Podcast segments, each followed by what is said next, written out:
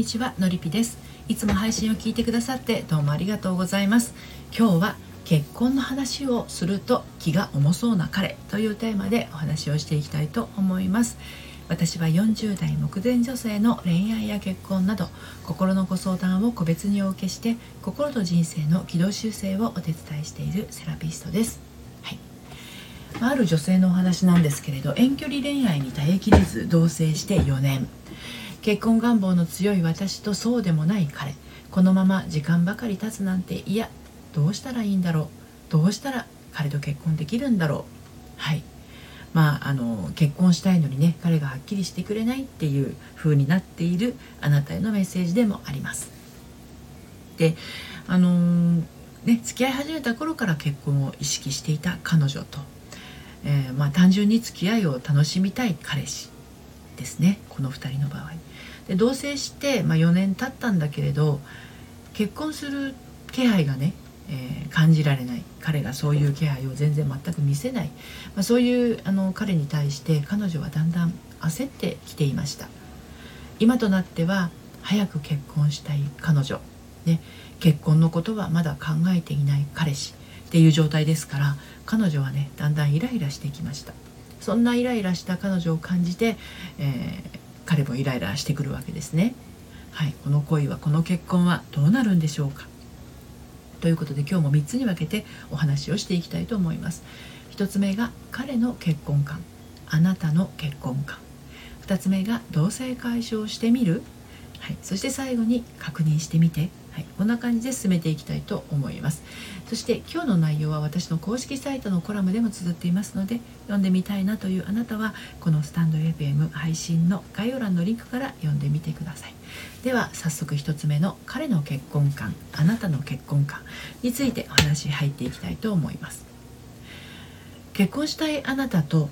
まだ結婚したくない彼。ね。この時点で彼とあなたの結婚観は今現在違っていますね、はい、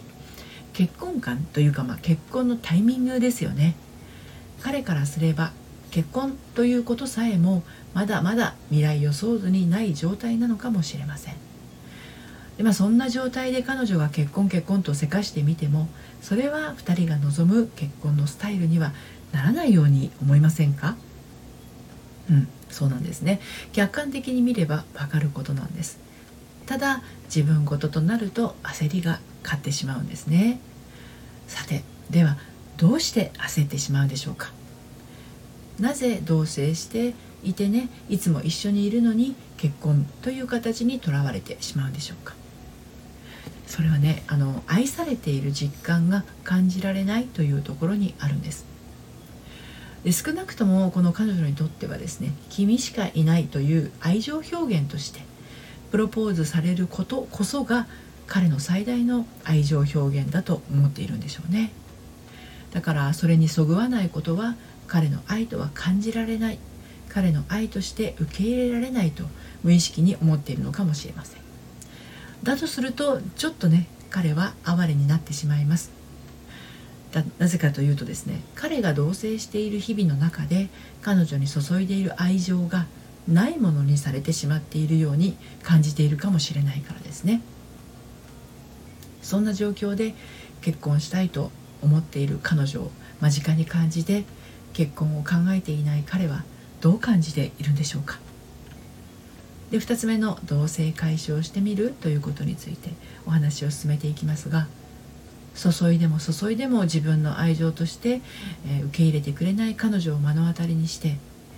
結婚への道筋につながるプロポーズのみが愛情と捉えているふうにまあ彼に見えているとしたらですね。日常の彼の愛をないものにしている人に果たして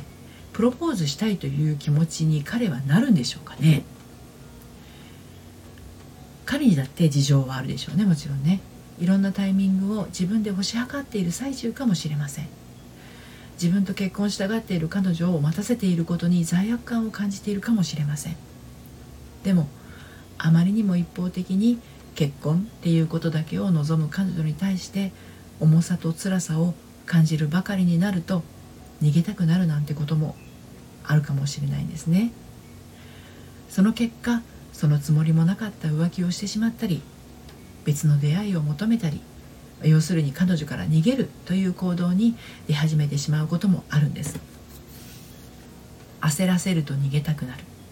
早くしなさいと言われるとやる気がなくなる。昔宿題をせかされた小学生時代を思い出してみてください。人に言われたら一気に意欲が消滅してしまった。あの頃ねこれ恋愛も同じなんですよ。今同棲しているこの2人は一度離れてみるというトライも必要なタイミングに来ているのかもしれません。何よりお互いがお互いを本当に必要と思っているのか大切に感じているのか。彼女は彼のことを自分と結婚してくれる相手としか見ていないのではないか。彼は彼女のことをいつまでも待ってくれる相手としか見ていないのではないか。お互いが相手への認識を少しずつでも改めない限りこの2人の心は平行線のように感じるんです。で最後に確認してみてということについてお話をして今日の配信締めくくっていこうと思うんですがお互いが本当にお互いを大切に思い必要としているのかこれが分からなければたとえ結婚したとしてもうまくいきません。また同じようなことに悩んで同じようなことに苦しむだけです。まあよく言いますけれど結婚はゴールではなくてあくまでスタートです。結婚したからといって全ての免罪符にはならないし彼の愛情を一生分ゲットしたということにもなりません。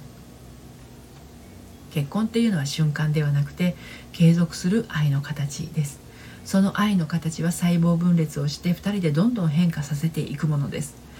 どちらか一方が頑張りすぎてもどちらか一方が投げやりになってもうまくいくものではないです。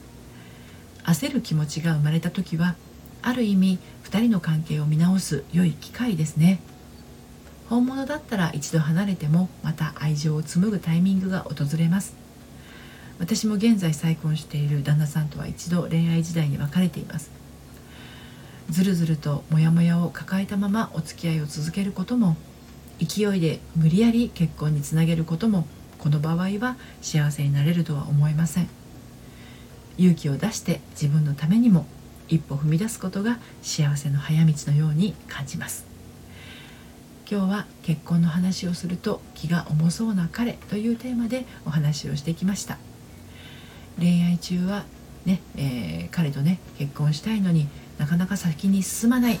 どうなっちゃうんだろう。というあなたは一度お話を聞かせください。ご相談はこのスタンド FM 配信の概要欄のリンクから受付をしています。そして毎週金曜日にはメルマガを発行しています。悩みで心がよどんでしまったアラフォー女性のハートが透明度をアップして悩みを突破していく秘密をお届けしています。バックナンバーが読めないメルマガなので気になったらこちらもこの配信の概要欄リンクから登録してみてください。ということで今日も最後までお聴きくださいましてどうもありがとうございました。それではまたさようなら。